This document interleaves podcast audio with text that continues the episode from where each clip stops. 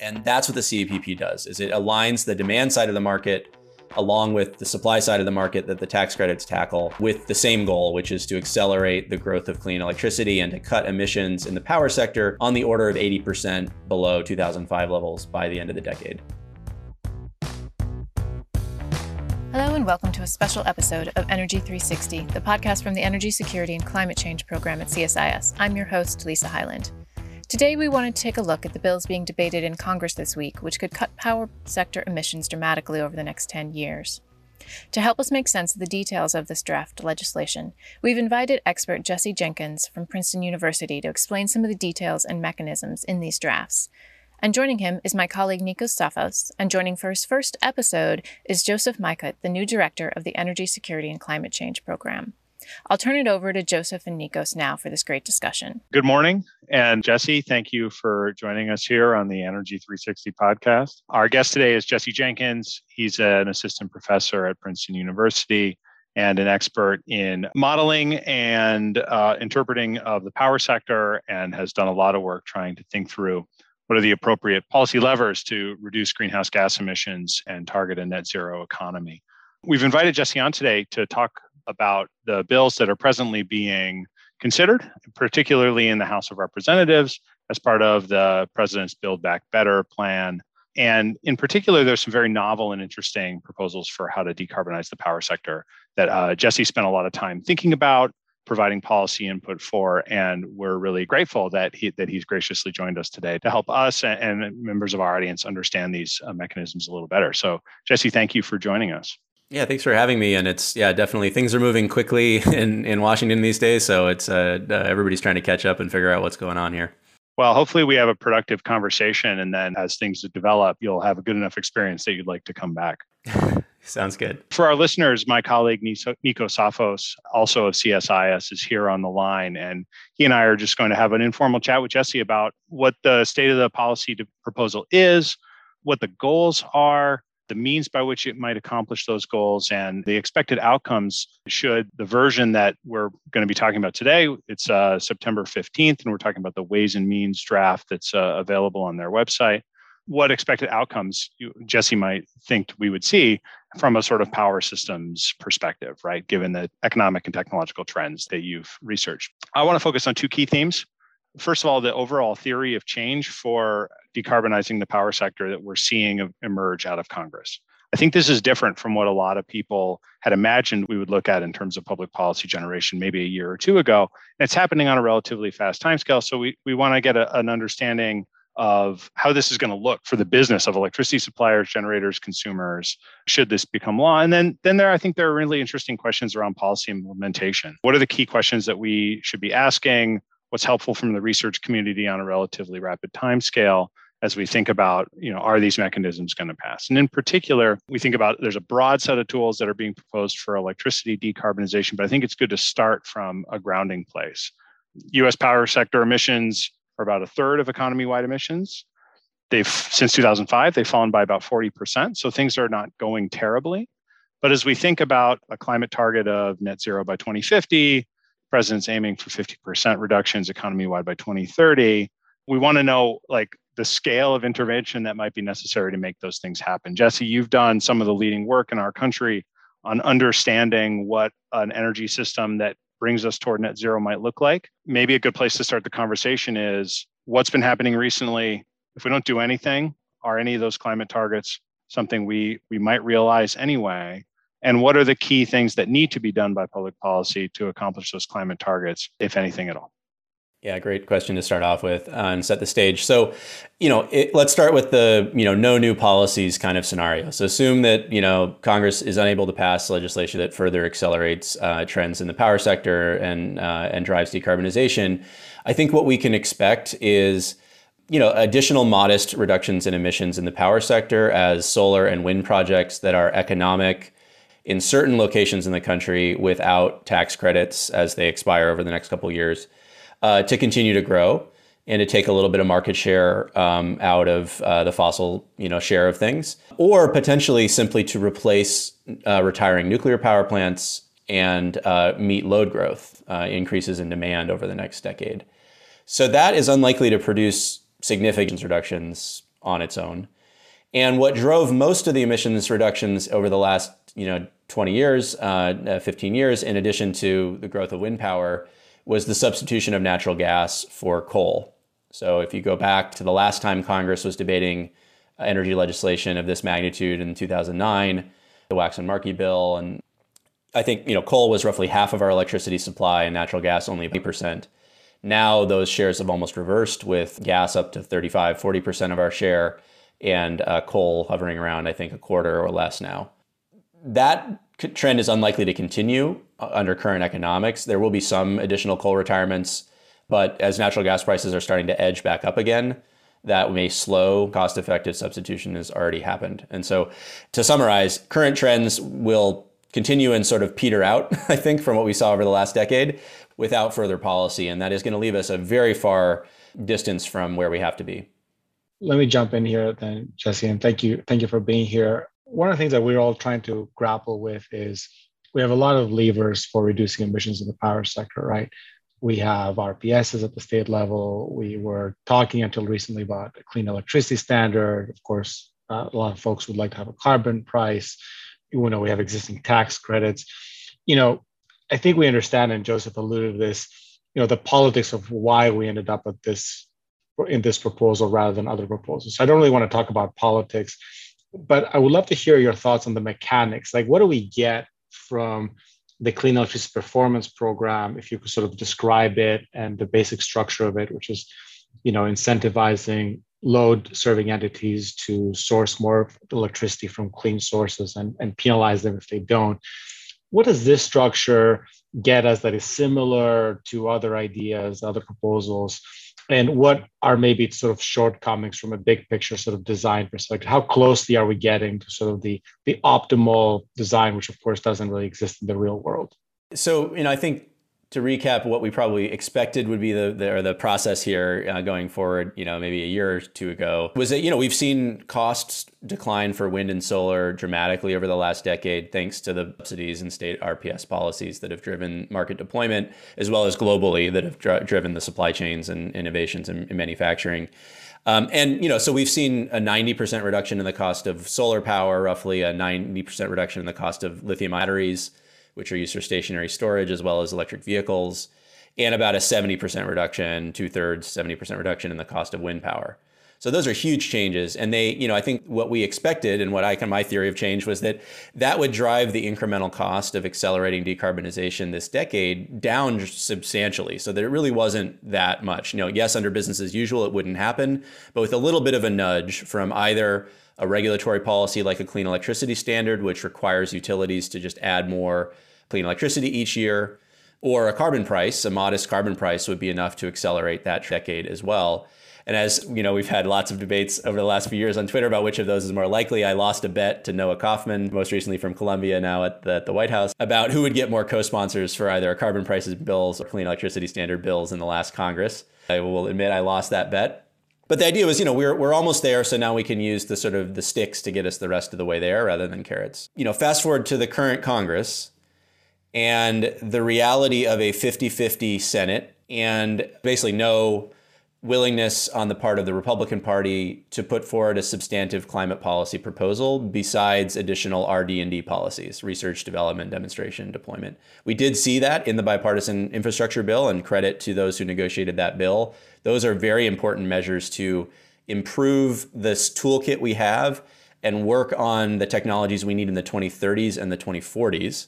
But those measures do not drive significant decarbonization this decade and no proposal that the Republican Party has put forward so far uh, would do so. And so that leaves us with only one route for climate policy in this Congress, and that is passage of legislation through the creation process that can be passed on a simple party line majority vote. There are restrictions on what can be done in the budget process, and a clean electricity standard is out the window uh, in that context because it is not a budgetary policy, it is a regulatory mechanism would be germane to a reconciliation bill, right? It's a tax, it raises revenue, a lot of it. Uh, and there certainly have been people who pushed for that. But politically speaking, you know, the president threw out a gas tax as a way to fund the bipartisan infrastructure bill because it would impact you know households and raise taxes on those who make less than four hundred thousand dollars, which he pledged not to do, and it's seen as politically too dangerous to pursue. That was off the table. And so what we're left with is two main components that you see in the two big packages that were released this week and marked up in the Ways and Means Committee and the Energy and Commerce Committees, respectively. The first is a set of expanded and more robust tax credits that build on the policies that we've had over the last decade or two that have driven the growth of wind and solar power. And so, a, a very robust continuation of those tax credits over the next decade and expansion to a lot of other things, technologies like uh, energy storage and hydrogen and carbon capture. And then the Clean Electricity Performance Program or Payment Program, depending if you're talking about the House or the Senate, the CEPP, which is an alternative to a clean electricity standard that works through budgetary means and is designed like a clean electricity standard, but through different mechanisms to drive the demand side of the wholesale market right? The retail suppliers who purchase electricity from generators or generate it themselves and then sell it on to you and I and you know customers and, and others to steadily increase the amount of clean electricity in their portfolios over the next decade. And it does that by financially rewarding them, paying effectively for the additional cost of that clean electricity. If they successfully increase the share of clean electricity in their portfolio by four percentage points per year from 2023 to 2030. If they fall short of that four percentage point growth threshold, they are instead subject to a payment to DOE for the shortfall. So if they fall short, they're paying DOE. If they hit the goal, they are getting paid by DOE. And so it's a set of you know budgetary mechanisms, right? Expenditures and revenue that are designed to provide financial incentives for retail suppliers to steadily increase their clean energy share. It's an important tool for a number of reasons to complement the tax credits, which focus on the supply side. So the tax credits make clean electricity generation cheaper and drive more supply into the market. But that supply has nowhere to go if it doesn't have a customer. And you need some motivation on the demand side of the market as well to go purchase that clean electricity and add it to your portfolio, some financial skin in the game for retailers and load serving entities. And that's what the CEPP does is it aligns the demand side of the market along with the supply side of the market that the tax credits tackle with the same goal, which is to accelerate the growth of clean electricity and to cut emissions in the power sector on the order of 80% below 2005 levels by the end of the decade. Can I ask you just one follow up on that? Because I think it's interesting that you describe it sort of complementing the supply side of the ledger. I guess I'm, I'm trying to go a little bit to sort of first principles, right? I mean, you talked about the 90% reduction in the cost of solar. You know, for those of us who are used to sort of thinking in uh, levelized cost of electricity or levelized cost of energy terms, you know, w- when you think about where solar and wind is today, where does it go if you have both the tax credits and the clean electricity performance standard? And, and where does it go in particular because when you think and you articulated that really well, when you think about the challenge for the next decade, it's really not just purely deploying solar and wind and other low carbon technologies, although that's the objective. The goal is to get them to be cheaper, essentially, to run in coal and gas, right? Because that's what you're trying to to display. So I'm just trying to understand volumetrically, like what what does it do to the cost of deploying these resources? So the good news is that once wind and solar are deployed, they have no fuel cost and basically no variable costs. So they're effectively free when they're available. Of course, you got to pay for the capital, so they're not. You can't charge zero dollars consistently. But from the perspective of electricity markets, which effectively dispatch different generators in order to most expensive, just like a typical supply curve you might see for oil in the global market, um, and clear the market price at the most expensive of those generators each hour or five minute interval, depending on the market that ensures that wind and solar always dispatch first, effectively, unless you're at um, the minimum for the you know thermal power plants you know that you need to keep online to maintain reliability. And so you know they they're pretty much guaranteed once they're built to displace some thermal generation. Now, one of the challenges we have is that that could just as easily be nuclear power with zero emissions as it could be coal or natural gas. And in certain contexts, that's what we've seen. We've seen nuclear power plants retire and then the growth in wind and solar that would have otherwise reduced emissions and displaced coal or gas is now simply used to sort of run to stay in place, right? We got to catch up to where we were from emissions perspective. And so the Clean Electricity Payment Program helps by preventing backsliding effectively. It provi- you know, if, if utilities clean electricity share is declining annually, then they're falling even more short of that growth. And so it puts a value on all clean electricity in the country, including all of the stuff that's already deployed, such as the existing nuclear fleet, which is half of our clean electricity. And uh, it provides incentives to continue to grow and get those wind and solar facilities deployed along with the tax credits that make them cheaper um, so that they can continue to, in the short run, dispatch and displace uh, fossil fuels. What we see in most modeling scenarios that are starting to emerge for, you know, considering scenarios like this is that wind and solar power grow to be roughly 50%, 40 to 50% of our electricity supply over the next decade. That's a four or five fold increase from today, four or four and a half uh, fold increase. So big growth over the decade, with natural gas plants and maybe a few coal plants continuing to supply flexibility and then preserving the existing hydro and nuclear to get to a clean energy share somewhere between 75 and 80% of our electricity by 2030, up from about 40% today. I think this is like a really interesting policy design and I, I'll admit I'm, I'm not an expert in the power sector. This is why we have you, because I think it is a complicated area. And so it, it'd be really helpful for me if we can just kind of talk through if we had a system like this, what does it look like? Like, say I run a small utility. What do my inputs and, and what do my incentives look like in 2025 under one of these proposals? Like the House one as it exists today is an example. Like, how does this factor into the decision making that you know an executive at a company is going to be going through? Yeah, so let's take the example. There's sort of probably two examples you could talk about. One is a vertically integrated, kind of regulated utility, and the other is like a Duke or an Xcel or you know Portland General Electric, whatever. And then you've got unbundled retail supplier that is in a competitive market context. Let's start in a competitive market, and then we can talk about some of the the monopolies. So what those retailers need to do, and what their job is, is effectively to buy a portfolio of supply from generators under a variety of contracts to hedge volatility and then pass on that cost of both the hedging and the supply to their customers, their retail customers, collecting retail rates from you know utility bills and then paying the generators and keeping some uh, portion of that as their profit. So now what they want to do is take a look at the market as their contracts expire and they're going to see much cheaper wind and solar power and energy storage because there's a new 30% tax credit for storage in the, the Ways and Means uh, bill as well. And they're going to look for contracts with existing nuclear power plants that are potentially cheaper than, than adding new supply. Um, and they're going to assemble a portfolio of that supply to meet their demand. And a you know some amount of that wind and solar cost effective without the clean electricity payment program because of the tax credits maybe two percentage points worth of growth per year, hypothetically, right, to add to their supply. But they're also going to have this incentive from the Clean Electricity Performance Program to increase and accelerate that rate beyond what would otherwise happen just with the tax credits, and then get paid a rebate effectively, a grant from the Department of Energy to cover that additional cost of that faster progress and slightly more expensive supply mix that they would otherwise have and that expense could be a lot of things, right? Because the cost of supplying a bunch of transitioning the system is not just procuring the cleaner power, it might be buying storage, it might be changing the transmission system, right? There's a basket of of investments.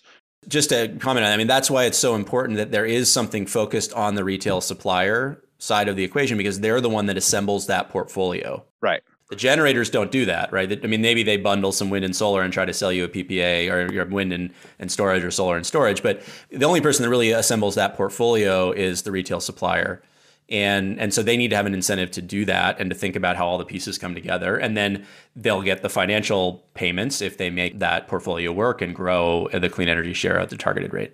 Now i should say there's nothing to prevent them from going beyond 4 percentage points growth per year which is the target in the house bill. In fact every megawatt hour they add beyond that they get paid an additional $150 per megawatt hour which is the incentive in the house bill. So it's a, it becomes a voluntary effort. You know you go as far as the economics dictate, right? And as long as it costs less than $150 a megawatt hour on a levelized cost basis to add one more megawatt, then a supplier is financially incentivized to do that. And what do you do when you get to 85, 90, 95%. I mean, you can't go to 102%. So, what's the boundary here? Exactly. So the the bill contemplates that, of course, and there's both you know the math of it, which is that if you're at 80%, you can't add, or 90%, you can't add 4% per year for more than a couple of years before you're at 100 and something. And also that we know from all kinds of studies that it is very technically possible and very affordable, surprisingly affordable, to get to a 75, 80% clean electricity share because you can retain basically all of your natural gas capacity and just run it less often. And so it can still provide all the reliability and flexibility you need and reduce emissions and there's enough in that 20 percentage points, you know, energy share to absorb all that gas. As you go beyond that, and as my research is really focused on for, for several years, you need more and more clean, firm technologies that can substitute for that natural gas. And most of those technologies are technologies that you can depend on any time of year for as long as you need them, the same way you do for thermal power plants today. Most of those technologies are either too costly or too immature today to really stand in and replace natural gas at scale. They make that we need to make them ready by 2030, and a lot of the policies in the Ways and Means tax package and the bipartisan infrastructure bill will push those technologies like advanced geothermal, advanced nuclear, carbon capture, clean hydrogen. All of that is going to move forward under those incentives. But those technologies are going to pick up the baton in 2030. And so the bill recognizes all those technical challenges and the economics of going beyond 80, 85%. And so any supplier that is at an 85% clean share is exempted from any of the underperformance penalties or payments. So they're effectively can move forward voluntarily if it makes financial sense for them to continue to do so. If there's still low hanging fruit for them to tap and it costs less than $150 a megawatt hour, they, sh- they can move forward as far as they want and then they can stop and they don't have to go any further. And so, you know, that's sort of the the mechanism to deal with that. And it's an important, you know, recognition of the increasingly challenging economics and the increasingly challenged reliability needs of, a, you know, very high shares of clean electricity beyond, you know, 80, 85%. Great. Okay, I've got one more. I know Nikos has a lot of stuff he wants to cover too, but $150 per megawatt hour, right? So we have, we have like increasing system costs from bringing on a bunch of new clean power the incentive side of things is, I believe, $150 per megawatt hour of addition of clean energy above this threshold. There's a penalty which I th- is $40 a megawatt hour. From your modeling experience, from your general knowledge, like, you know, how should we think about these numbers? Are they well calibrated? I ask you not where they come from. I know things come out of Congress for a variety of reasons, but from a ballpark perspective, do you think this is in line with the kinds of targets that we have for clean energy? Yeah, so the $150 sounds like a lot of money, right? $150 a megawatt hour. The typical wholesale electricity price is 35 or $40 a megawatt hour. The production tax credit is worth $25 a megawatt hour at full value. It's currently, I think, 18 or $15. Um, so this is a big number, it looks like, except that it is a one time payment for the increase in clean energy that you achieve that year. So it's basically paying you to bring online all of that new clean energy that you're going to have to keep in your portfolio for at least the rest of the program and you know hopefully beyond that. And so it, you should think about it as really paying upfront to cover the next 10 years or so, eight years, 10 years, 12 years, whatever contract you're signing, whatever generator you're amortizing. And so it really is an upfront payment that's more sort of like a combination of the production tax credit and the investment tax credit in the sense that it comes up front like the ITC, but it's in a dollar per megawatt hour number like the PTC. If you like discount that $150, it's sort of the equivalent of a cash flow over 10 years of maybe $18 a megawatt hour. Over 20 years, it's maybe more like seven or eight dollars a megawatt hour. So, you know, that's not huge, but it is a substantial chunk of the levelized cost of these contracts um, that you might be looking at signing, or the cost of adding another wind or solar generator that you know might have a levelized cost of only thirty dollars or something. And so it, it's there to top up the the wind and solar tax credits and other tax credits and cover some of those system integration costs that you were mentioning that aren't specific to the project, the wind or solar project, but are part of the adding transmission or adding storage or signing different hedging contracts to manage the variability, you know, that that can cover those costs as well. So, you know, we're doing modeling now in my group at Princeton. Others are going to crank things out as, you know, now that we know what the numbers are in the bill to sort of see how the combination of the tax credits and that $150 payment interact to you know drive clean energy share. I got to say the tax credits are more robust than I expected, and you know the more robust the tax credits are, the less work the financial incentive from the clean electricity payment program needs to do, and vice versa. So if the tax credits get whittled down in the Senate, you got to do more work with the CEPP, all else equal. Let me ask a naive question because I don't that's not strictly intuitive to me. Right? So if the generation side subsidies are lowering prices and some of the a lot of the cost here is like just the transition cost of making new investments, closing down other plants like, you know, hiring the right workers, whatever that may be. And even a, a stronger push on the supply side from all this cheap clean energy doesn't you know what we're doing is supercharging this process with the CEPP. It's not clear to me that the CEPP needs to do less work. Yeah, so the, the, way you can think about it from a financial perspective is that you're right; those are the dynamics at play. If you make the supply side cheaper, the savings from that cheap supply can offset the incremental costs of the other stuff the transmission the storage the worker transition whatever and so there is a combination of tax credits that are high enough that could get you to an 80% clean electricity share, you know, or somewhere in that ballpark without raising rates and without needing the CPP from just a pure economics perspective. What the CEPP does, though, as again, is it focuses the supply side of the, you know, the, re- uh, the retailer demand side of the market and gives them a financial skin in the game, which I think is, you know, from a behavioral perspective, behavioral economics perspective, not just a raw financing, is invaluable just alone. And it's the only policy that has the ability to preserve all of the progress we've made so far because it prevents backsliding, right? It means you're paying $40 a megawatt hour if you're lowering your clean energy share each year. And $40 a megawatt is a lot. Like that's the wholesale electricity price. So, you know, it will preserve the existing nuclear fleet as a foundation to keep rapidly reducing emissions, which wouldn't happen if we just have the tax credits. There is a some uh, new existing nuclear PTC in the uh, production tax credit in the Ways and Means bill, it's a complicated formula that I haven't fully wrapped my head around. It's like worth $15, but not if you're making enough money, in which case it's reduced through some complicated formula down to something else like $3. So, anyway, that may or may not be, I, my guess is it's not enough to offset the impact of the production tax credits on wholesale prices and keep the existing nuclear fleet around. So, really, you need the CPP to preserve the foundation of progress that we've made so we can keep driving emissions down instead of replacing clean generation with new clean generation. So there's a couple reasons why we really need it, even besides the raw economics. But there is a bit of we can adjust the payment levels in light of the tax credit package, and we'll see what what that looks like in the end. Great. Well, I want to pin this kind of like the sort of are we applying too much of an engineering mind to these complex financial models because that's been one of the concerns we've seen about the proposal so far but i want to make sure that we have room to touch on a couple other issues nikos do you want to lob anything at jesse at this moment yeah let me just jump on one issue that I know there's been a lot of discussion around, which is sort of the structuring of this thing, right? I mean, you talk about assembling a portfolio, you may be in a liberalized market, you may be having to do kind of contracts and chasing the clean electricity sort of out there. I mean, it seems that the answer is we're going to ask DOE to figure this out for us. But like, you know, how do you think about this electricity market structured, right? Where you're sort of on the one hand, you have wholesale markets, on the other hand, you have to keep track of the clean electrons. Like, you know, how does this whole system work?